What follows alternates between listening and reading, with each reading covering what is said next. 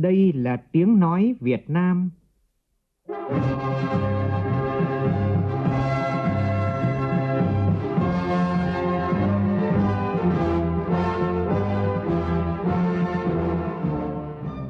là tiếng nói Việt Nam, phát thanh từ Hà Nội, thủ đô nước Cộng hòa xã hội chủ nghĩa Việt Nam.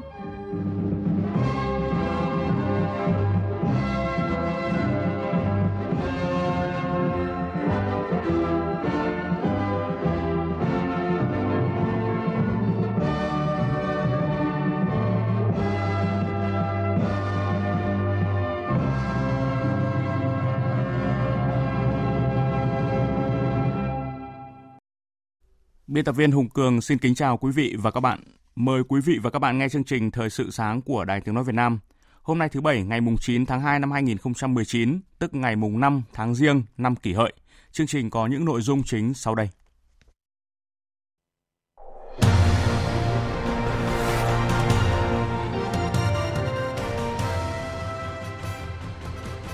Hôm nay mùng 5 Tết kỷ hợi, tại Hà Nội diễn ra lễ hội gò Đống Đa với nhiều nét đặc sắc, độc đáo, đa dạng. Tình trạng ùn tắc các tuyến đường vào các thành phố lớn bắt đầu xảy ra khi kỳ nghỉ Tết sắp kết thúc, dự báo sẽ rất nghiêm trọng trong ngày hôm nay và ngày mai. Cục Quản lý Lao động ngoài nước, Bộ Lao động Thương binh và Xã hội thông tin vụ bao lao động Việt Nam tử vong tại Đài Loan của Trung Quốc. Trong phần tin thế giới, Tổng thống Sierra Leone tuyên bố tình trạng khẩn cấp quốc gia về nạn tấn công tình dục. 4 năm qua là những năm nóng nhất kể từ khi các nghiên cứu về khí hậu bắt đầu được tiến hành năm 1850. Cũng trong chương trình còn có bình luận nhan đề Chơi xuân xin đừng mãi kéo dài.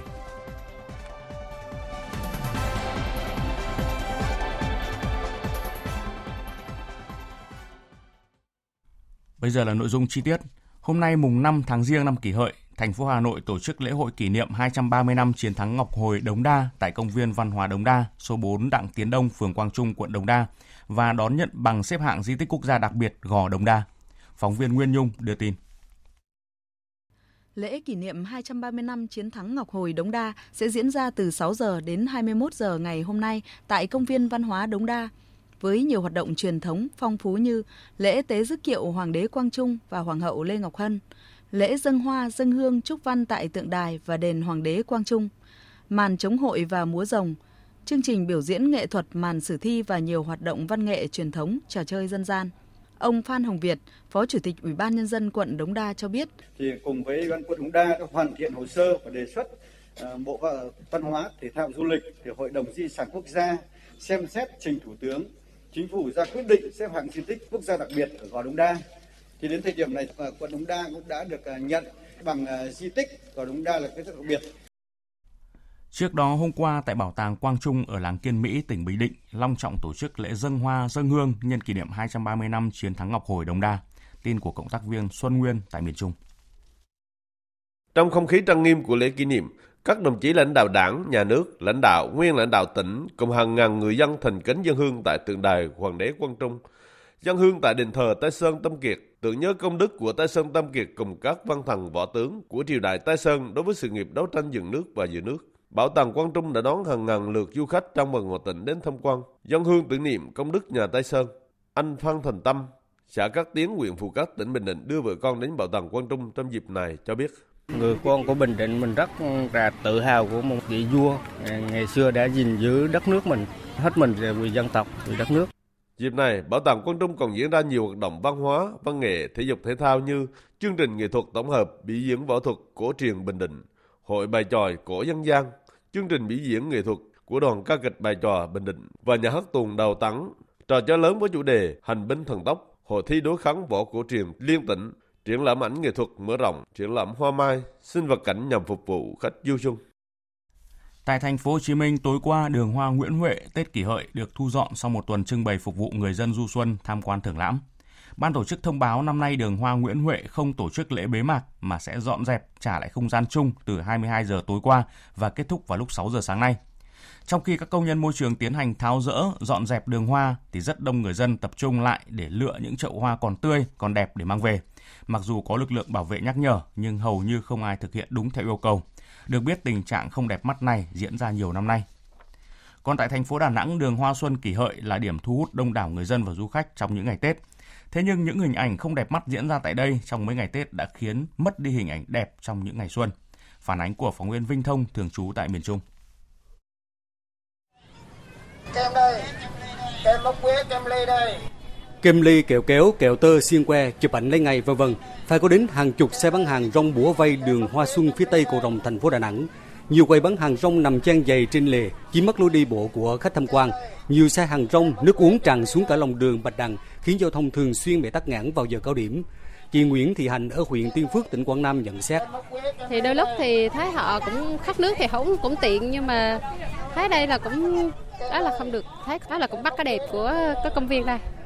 Bồn hoa cây cảnh bị nhiều người biến thành vườn nhà, thản nhiên trải chiếu nằm ngủ và phơi quần áo ngay giữa ban ngày. Những hình ảnh phản cảm này đang làm xấu đi hình ảnh đẹp của đường Hoa Xuân ở phía tây cầu Rồng, thành phố Đà Nẵng. Chị Nguyễn Thị Lâm Anh ở quận Liên Chiểu bức xúc. Tại à, khu vườn hoa đây là ố quần để đây thì cũng bắt cái khu đẹp, không phải là để phơi ố quần rồi đó, đó là không được. Mọi người là phải có ý thức với những công viên đẹp như đây mà bỏ ra như thế thì rất chi là tiếc. Tại khu vực đường Hoa Xuân, ban tổ chức đã đặt nhiều thùng chứa rác, thế nhưng rác thải vẫn vương vãi khắp nơi. Sau một đêm đến sáng, khu vực này trở thành một bãi rác nhét nhác, nằm lẫn với hoa cây cảnh trông rất mất mỹ quan. Thưa quý vị, từ chiều hôm qua, do sắp hết kỳ nghỉ Tết thì người dân đã bắt đầu trở lại các thành phố lớn để chuẩn bị trở lại làm việc. Tình trạng ùn tắc giao thông đã xảy ra ở nhiều tuyến đường. Tình trạng nghiêm trọng nhất xảy ra ở cao tốc Pháp Vân Cầu Rẽ khi ùn tắc tới gần 5 km. Dù sau đó trạm BOT Thường Tín của Hà Nội phải xả trạm, nhưng dòng phương tiện vẫn di chuyển chậm chạp. Cao tốc Pháp Vân Cầu Rẽ là tuyến đường có thu phí quan trọng của Hà Nội và của miền Bắc nói chung. Tuyến dài 30 km, điểm đầu là nút giao Pháp Vân, Hoàng Liệt ở Hoàng Mai, giao cắt với đường vành đai 3. Điểm cuối là cầu rẽ Phú Xuyên nối tiếp với cao tốc cầu rẽ Ninh Bình.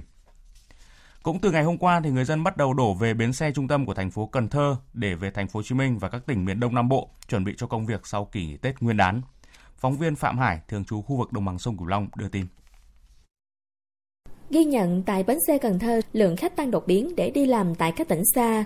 Dự đoán được nhu cầu đi lại của người dân sau Tết sẽ tăng cao. Ngoài lượng xe hiện có, bến xe Cần Thơ đã hợp đồng dự phòng thêm 300 chiếc xe khách để giải phóng khách tại bến khi cần. Nhờ vậy nên tại thành phố Cần Thơ không có tình trạng thiếu xe đi lại trong những ngày sau Tết Nguyên đán. Ông Nguyễn Minh Trí, Phó Chủ tịch Hội đồng Quản trị Công ty Cổ phần Bến xe Tàu phà Cần Thơ cho biết. Sau Tết Nguyên đán, lượng hành khách đi về ờ, thành phố Hồ Chí Minh và các tỉnh uh, miền Đông khi mà lượng hành khách mà có ứ động các cái xe mà đã phối hợp với uh, công ty cổ phần bến xe tàu phà và bến xe trung tâm đã chuẩn bị sẵn sàng để phục vụ hành khách đi thăm thoáng hết bên uh, công ty đã có hợp đồng với các hãng xe đó để giải tỏa hành khách không để hành khách nào ứ động tại bến xe trung tâm Cần Thơ. Tiếp tục cập nhật những con số đau lòng về tình trạng tai nạn giao thông.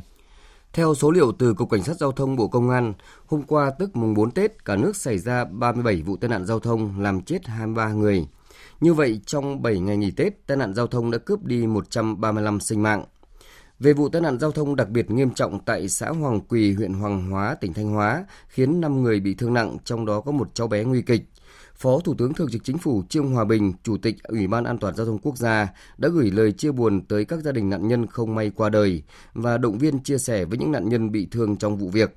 Phó Thủ tướng yêu cầu Chủ tịch Ủy ban Nhân dân tỉnh Thanh Hóa chỉ đạo các sở ngành địa phương ưu tiên cao nhất cho công tác cứu chữa các nạn nhân bị thương để giảm thiểu thiệt hại về người, khẩn trương điều tra xác minh nguyên nhân vụ tai nạn giao thông, chú ý kiểm tra tình trạng chất kích thích tinh ờ, thần kinh và nồng độ cồn trong cơ thể hai lái xe trong vụ tai nạn giao thông, xử lý nghiêm theo quy định của pháp luật.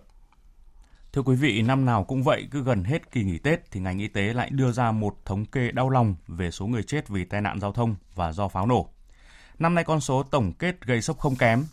Theo thông tin từ Cục Quản lý Khám chữa bệnh của Bộ Y tế thì trong 6 ngày nghỉ Tết Nguyên đán đã có gần 4.100 ca cấp cứu do đánh nhau. Trong đó có hơn 2.250 ca phải nhập viện điều trị, theo dõi và đã có 11 trường hợp tử vong. Có 287 trường hợp khám cấp cứu do pháo nổ các loại, những con số vừa nêu không thể coi là bình thường, thậm chí phải coi là bất thường bởi nó diễn ra vào những ngày Tết, thời điểm mà lẽ ra mọi người trong cộng đồng phải đối xử hài hòa, thân thiện nhất. Bài viết của phóng viên Lại Hoa. Nếu như Tết năm ngoái, các cơ sở y tế trên cả nước tiếp nhận 2.800 ca cấp cứu do đánh nhau, trong đó 8 người tử vong, thì Tết này các bệnh viện đã phải tiếp nhận 3.442 người đến cấp cứu sau khi đánh nhau. Trong đó có 11 trường hợp tử vong vì lý do ẩu đả. Đây là những con số nhức nhối. Tết thì chỉ vui vui nhưng mà vui vừa đủ thôi, không nên quá đà, không nên dô, dô nhiều quá không tốt. Cứ trăm phần trăm, đầu tiên là một chén, sau năm bảy chén, xong rồi lít, vài lít, thì lúc còn biết gì nữa, không biết gì, xong lại gặp phải rượu độc, cấp cứu bệnh viện thật nhanh. Không khí Tết thì là cách văn hóa Việt thôi, chắc là mỗi người giao lưu với nhau một chút đấy, cho năm mới nó có một không khí phấn khởi, không nên nặng nề quá về uống rượu, gây gổ đánh nhau, như thế nó sẽ ảnh hưởng đến không khí của đón xuân năm mới. Ngày thường cũng không nên. Chứ đừng nói là ngày Tết. Ngày Tết phải càng nó phải chuẩn chỉ nó đẹp. Do ý thức của con người nên không có ý thức. Cộng đồng rượu chè bia rượu thuốc mang đến nhiều cái phức tạp lắm. Theo các chuyên gia, ẩu đả trong dịp Tết không phải chỉ do một nguyên nhân từ rượu bia. Sự cố đánh nhau với ai đó có thể là nhất thời, là phút giây thiếu kiềm chế bản thân, nhưng gốc gác của vấn đề bắt nguồn từ quá trình tu dưỡng rèn luyện của mỗi người. Phân tích từ góc độ xã hội học, Phó giáo sư tiến sĩ giảng viên cao cấp Phạm Hương Trà cho rằng. Việc mà ẩu đả ngày Tết ấy, cái hành vi đấy thì nó có rất là nhiều những cái nguyên nhân cả những cái nguyên nhân chủ quan và những cái nguyên nhân ờ, khách quan khác cái nguyên nhân khách quan thì nó chỉ tác động ít thôi. Còn về cơ bản đấy là nguyên nhân chủ quan có nghĩa là từ hành vi của mỗi một cái cá nhân. Đôi khi đấy là do cái việc sự sĩ diện của bản thân. À, một câu nói và không kiểm soát được hành vi của mình cũng có thể là do một chút men của rượu vào ngày Tết, làm cho người ta cũng không kiểm soát được ngôn ngữ cũng như hành vi của bản thân mình dẫn đến những cái vụ ẩu đả. Nó cũng có thể đấy là do cái quá trình mà giáo dục của mỗi bản thân, tức là tự giáo dục đấy không có, tự có khả năng kiểm soát được hành vi của bản thân mình. Trước tệ nạn đánh nhau gây thương tích, án mạng ngày Tết, các cơ quan chính quyền đoàn thể của địa phương cần tăng cường vai trò trách nhiệm, đẩy mạnh tuyên truyền giáo dục, trước hết là giáo dục pháp luật, lấy công tác ngăn ngừa là chính để Tết đến thực sự là thời điểm mà mọi người trong cộng đồng đối xử hài hòa và thân thiện nhất. Như đã đưa tin, vụ đuối nước thương tâm xảy ra vào chiều qua làm 6 học sinh lớp 9 trường trung học cơ sở Nguyễn Duy Hiệu, xã Bình Định Bắc, huyện Thăng Bình, tỉnh Quảng Nam chết và mất tích. Tối qua, lực lượng cứu hộ tiếp tục tìm kiếm thi thể hai nạn nhân còn lại trong điều kiện sóng to. Ngay sau khi tai nạn xảy ra, thì lãnh đạo tỉnh Quảng Nam đã có mặt tại hiện trường để trực tiếp chỉ đạo công tác tìm kiếm nạn nhân. Tỉnh Quảng Nam hỗ trợ 5 triệu đồng đối với người chết, huyện Thăng Bình hỗ trợ 5,4 triệu đồng với mỗi nạn nhân bị chết. Ông Đinh Văn Thu, Chủ tịch Ủy ban nhân dân tỉnh Quảng Nam cho biết. Lực lượng cứu hộ cứu nạn là bủa ra để tìm đang đêm đi đâu. Ờ, quan sát thử trên bờ ờ, hướng bắc này tỉnh là lên nhà dân ờ, để tham động viên gia đình chứ. Ăn nhà này nhà cũng như rất là là tết. Bây giờ chưa gặp nạn thì mình lên động viên gia đình đó.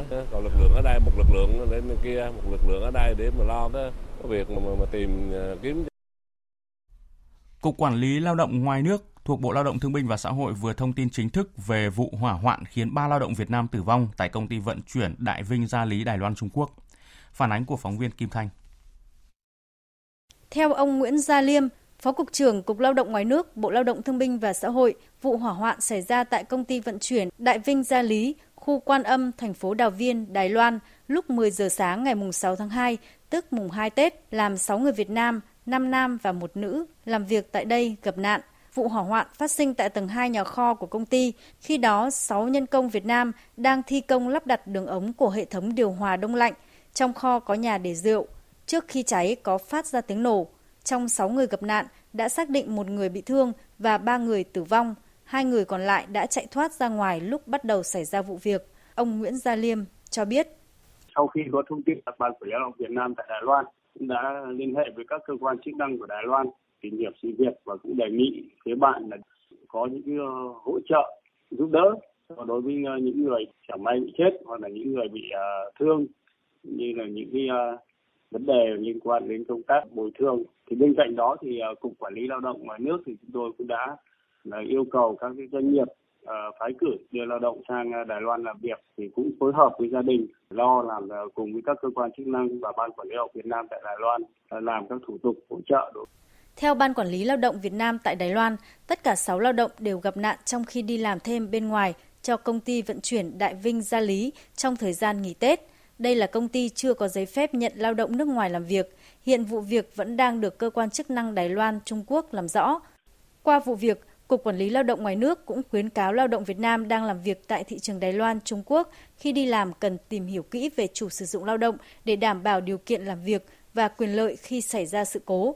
Như trường hợp vụ việc 6 lao động gặp nạn trong vụ hỏa hoạn vừa nêu đều không có hợp đồng, điều kiện làm việc bảo hộ không theo quy định.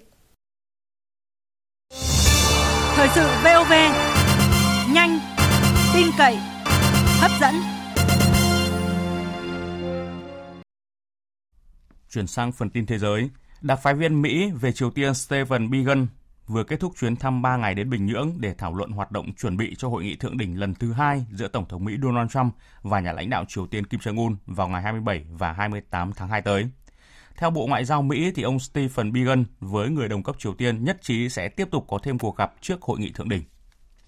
Liên quan đến hội nghị thượng đỉnh Mỹ-Triều lần thứ hai, hãng tin Yonhap của Hàn Quốc đưa tin cuộc tập trận quân sự chung mùa xuân giữa Hàn Quốc và Mỹ sẽ bị hoãn lại đến sau hội nghị thượng đỉnh lần thứ hai. Việc trì hoãn thông báo nhằm tránh tác động tiêu cực đến các cuộc gặp đối thoại cấp chuyên viên đang diễn ra giữa Mỹ và Triều Tiên để chuẩn bị cho hội nghị thượng đỉnh. Lãnh đạo Mỹ và Triều Tiên đã nhất trí tổ chức cuộc gặp thượng đỉnh vào ngày 27 và 28 tháng 2 tới tại Việt Nam. Thưa quý vị và các bạn, Thủ tướng Anh Theresa May ngày hôm qua đã tới Bruxelles tìm kiếm một giải pháp mới tháo gỡ bế tắc trong tiến trình Brexit vốn đang bế tắc. Mặc dù nhất trí tiếp tục đối thoại nhằm tránh một kịch bản Brexit không thỏa thuận, nhưng giới phân tích vẫn hoài nghi về khả năng này. Biên tập viên Hồ Điệp phân tích. Trước hết phải nhấn mạnh rằng việc giới chức châu Âu tái khẳng định lập trường của EU không đàm phán lại thỏa thuận ly hôn mà Anh và EU đạt được hồi tháng 11 năm ngoái. Đồng thời, bác bỏ kế hoạch thay đổi một số điều khoản về đường biên giới giữa vùng Bắc Ireland thuộc Anh và nước thành viên EU là Cộng hòa Ireland cho thấy thái độ kiên quyết của EU trong câu chuyện này. Cũng phải thôi khi mà EU không thể hết lần này đến lần khác chạy theo Anh, trong khi chính trường Anh luôn dối ren và bất đồng về vấn đề Brexit. Do đó, việc Chủ tịch EU và Thủ tướng Anh hứa sẽ tiếp tục đối thoại để tránh một kịch bản Brexit không thỏa thuận được xem như là một tuyên bố để chấn an dư luận mà thôi. Bất chấp việc Thủ tướng Anh Theresa May khẳng định nước Anh sẽ tách khỏi EU đúng hạn vào ngày 29 tháng 3 sắp tới, nhưng những tuyên bố cứng rắn của Liên minh châu Âu cho thấy nhiều khả năng thời hạn chót cho Brexit sẽ phải lùi lại Hiện bản thân Thủ tướng Theresa May cũng đang phải thừa nhận việc phá vỡ bế tắc là không dễ dàng, đặc biệt là vấn đề đường biên giới cứng với Cộng hòa Ireland. Bất đồng vẫn đang hiện hữu giữa đảng bảo thủ cầm quyền của Thủ tướng May và công đảng đối lập về cách thức đưa Anh rời khỏi EU. Thời điểm hiện nay, dù các cuộc đàm phán đã được tăng tốc, song thời hạn 50 ngày nữa nước Anh phải rời khỏi EU khiến dư luận lo ngại. Trước mắt, việc Thủ tướng Anh cần làm là chạy đua với thời gian và nhấn mạnh về mối đe dọa một Brexit không thỏa thuận để thuyết phục các nghị sĩ đối lập bỏ phiếu ủng hộ cho thỏa thuận của bà. Trong trường hợp các nghị sĩ đối lập vẫn lắc đầu thì khó có thể nói điều gì sẽ xảy ra khi thời hạn 29 tháng 3 đang tới rất gần. Tổng thống Sierra Leone Julius Madabio ngày hôm qua đã tuyên bố tình trạng khẩn cấp quốc gia về tình trạng cưỡng hiếp và bạo lực tình dục xảy ra tại quốc gia này. Theo Tổng thống Marabio, hàng trăm vụ cưỡng hiếp và tấn công tình dục xảy ra tại quốc gia Tây Phi này nhằm vào phụ nữ, trẻ em gái và thậm chí là những em bé còn rất nhỏ. Khoảng 70% nạn nhân dưới 15 tuổi. Theo luật hiện hành, những kẻ phạm tội sẽ bị phạt cao nhất là 15 năm tù, nhưng cũng không nhiều trường hợp bị truy tố. Tổng thống Sierra Leone cho biết hàng nghìn vụ tấn công đã xảy ra nhưng không bị xét xử do văn hóa cam chịu và thờ ơ, khiến các nạn nhân phải trải qua những chấn động mạnh tâm lý. Với việc tuyên bố tình trạng khẩn cấp quốc gia, Tổng thống Marabio khẳng định sẽ buộc những kẻ tấn công phải chịu trách nhiệm hình sự nghiêm khắc. Tất cả các bệnh viện ờ, chính phủ cũng đảm bảo điều trị miễn phí cho các nạn nhân trong các vụ tấn công. Theo Tổ chức Khí tượng Thế giới, 4 năm vừa qua là những năm nóng nhất kể từ khi các nghiên cứu về khí hậu được tiến hành bắt đầu năm 1850, cho thấy sự tích tụ kỷ lục của khí thải gây hiệu ứng nhà kính trong bầu khí quyển. Với mức tăng nhiệt độ 1,2 độ C so với thời kỳ tiền công nghiệp 1850-1990, năm 2016 với ảnh hưởng của hiện tượng thời tiết El Nino đã trở thành năm nóng nhất trong lịch sử. Năm 2018, nhiệt độ trung bình trên bề mặt trái đất cũng tăng khoảng 1 độ C, và đây cũng là năm nóng thứ tư trong lịch sử. Năm 2015 và 2017, mức tăng nhiệt độ trung bình là 1,1 độ C. Tổng thư ký Tổ chức Khí tượng Thế giới Peter Talat khẳng định điều quan trọng nhất là phải đánh giá diễn biến nhiệt độ về dài hạn, xác định ưu tiên hàng đầu cho việc cắt giảm khí thải gây hiệu ứng nhà kính và các biện pháp thích ứng với biến đổi khí hậu, bởi 22 năm qua cũng là 22 năm nóng nhất được ghi nhận cho tới nay. Năm 2018, hiện tượng thời tiết cực đoan cũng đã gây ảnh hưởng tới nhiều quốc gia và hàng triệu người trên thế giới. Trong khi năm 2019 này, tình hình dự báo cũng không khả quan hơn. Tiếp theo là một số thông tin về thể thao.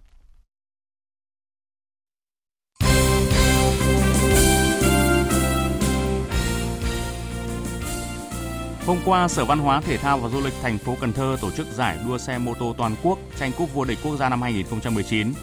Đây là hoạt động thể thao nằm trong chuỗi các hoạt động kỷ niệm 15 năm thành phố Cần Thơ trực thuộc Trung ương. Kết thúc cuộc đua, hệ chuyên nghiệp hạng nhất thuộc về tay đua Nguyễn Minh Chiến, với hệ bán chuyên nghiệp hạng nhất thuộc về tay đua Đặng Huỳnh Thanh Phát. Ban tổ chức giải U15 Rotterdam Football Club cho biết đây là giải giao hữu thường niên dành cho những lứa trẻ của các câu lạc bộ mạnh trên thế giới. Giải năm nay diễn ra trong 3 ngày là 20, 21 và 22 tháng 4 tại Hà Lan, quy tụ 24 đội tham dự, trong đó có hai đại diện của châu Á là Quảng Châu Evergrande của Trung Quốc và PVF của Việt Nam. Bên cạnh hai tên tuổi lừng lẫy uh, Atlético Madrid Tây Ban Nha và Tottenham Anh, giải trẻ này còn quy tụ những câu lạc bộ tới từ các nền bóng đá mạnh như Leipzig, Hoffenheim Đức, AZ Alma Hà Lan, Hajduk Split Croatia hay Club Rugby. Đội PVF đang là một ẩn số của giải đấu sau chức vô địch giải quốc tế Singapore và sở hữu lò đào tạo trẻ với cơ sở vật chất ở đẳng cấp thế giới. Tham dự các giải trẻ quốc tế như Rotterdam Football Cup là một trong những chiến lược dài hạn của lò đào tạo trẻ PVF. Từ khi khai trương cơ sở mới tại Hưng Yên hồi năm ngoái, lò đào tạo này đã mở rộng hoạt động ở nhiều cấp độ. Tiếp theo là kết quả một số trận đấu bóng đá quốc tế diễn ra đêm qua. Tại giải vô địch quốc gia Đức, Men 05 thua Bayer Leverkusen 1-5. Tại giải vô địch quốc gia Italia, Chievo thua AS Roma 0-3. Tại vô địch quốc gia Tây Ban Nha, Real Valladolid hòa Villarreal 0-0.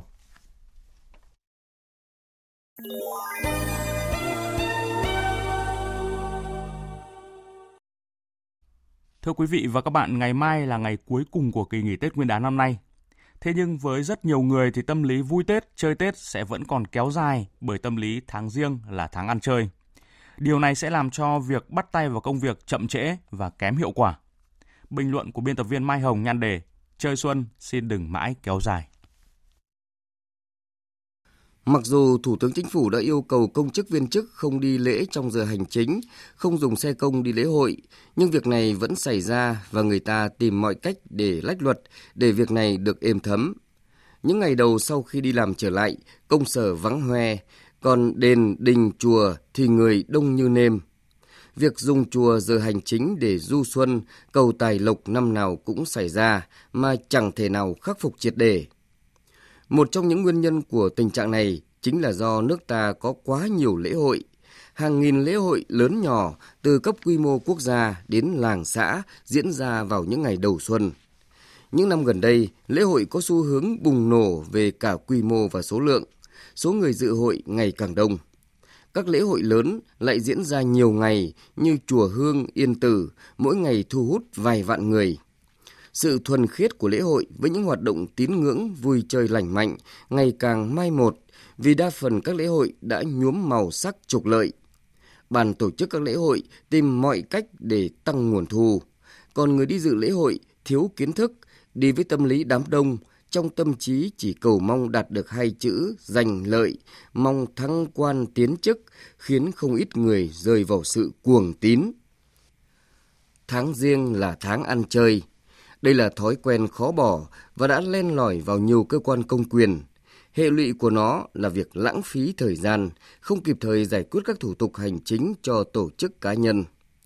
Sau Tết, nhiều cơ quan công sở vẫn còn hương vị ngày Tết, nên không ít cán bộ công chức sử dụng thời gian này để gặp gỡ, chúc tụng nhau, tranh thủ giờ làm việc, thăm hỏi người thân bạn bè.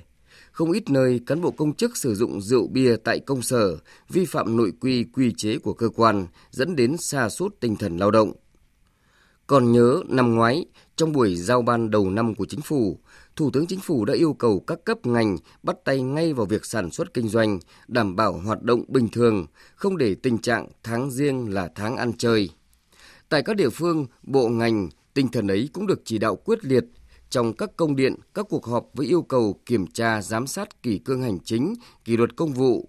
Một số địa phương đã tổ chức đoàn kiểm tra và thực hiện nền nếp làm việc tại các cơ quan công quyền trong những ngày đầu năm để kiểm tra xem các cơ quan có làm việc nghiêm túc hay không. Tinh thần đó nhằm chấn chỉnh những trạch choạc thường có vào mỗi dịp đầu năm, góp phần tăng năng suất lao động. Bởi trong khoảng 10 năm trở lại đây, Việt Nam dù đạt tốc độ tăng năng suất lao động cao nhất trong khu vực ASEAN, nhưng vẫn còn khoảng cách rất xa so với các nước trong khu vực. Nguyên do ngoài những lý do dẫn đến năng suất lao động thấp như cơ cấu kinh tế chậm chuyển dịch, lao động trong nông nghiệp chiếm tỷ lệ cao, máy móc, thiết bị và quy trình công nghệ lạc hậu, còn do ý thức kém của người lao động. Tình trạng bớt xén giờ làm việc, đi sớm về muộn, sáng cắp ô đi, tối cắp về, rồi tâm lý hội hè, ăn chơi kéo dài, làm việc lấy lệ, làm cho xong, sẽ chẳng bao giờ giúp cho năng suất lao động của người Việt Nam đuổi kịp các nước trong khu vực. Vì vậy, thời điểm kỳ nghỉ Tết sắp hết, cán bộ công chức và người lao động trong cả nước hãy chuẩn bị tinh thần và sức lực thật tốt để bắt tay ngay vào công việc trong ngày đầu tiên trở lại công sở. Trong những ngày làm việc đầu năm mới, thủ trưởng các cơ quan đơn vị cần tổ chức quán triệt cho toàn thể cán bộ công chức nghiêm túc thực hiện, tuân thủ đúng quy định, động viên cán bộ công chức chấp hành nghiêm giờ giấc làm việc, đồng thời kiên quyết xử lý những trường hợp vi phạm, nhất là vi phạm thời gian làm việc, chỉ đạo giải quyết công việc một cách nhanh chóng, hiệu quả, bảo đảm chất lượng, nghiêm cấm tình trạng sử dụng rượu bia trong công sở và trong giờ làm việc. Ngày xuân xin đừng mãi kéo dài.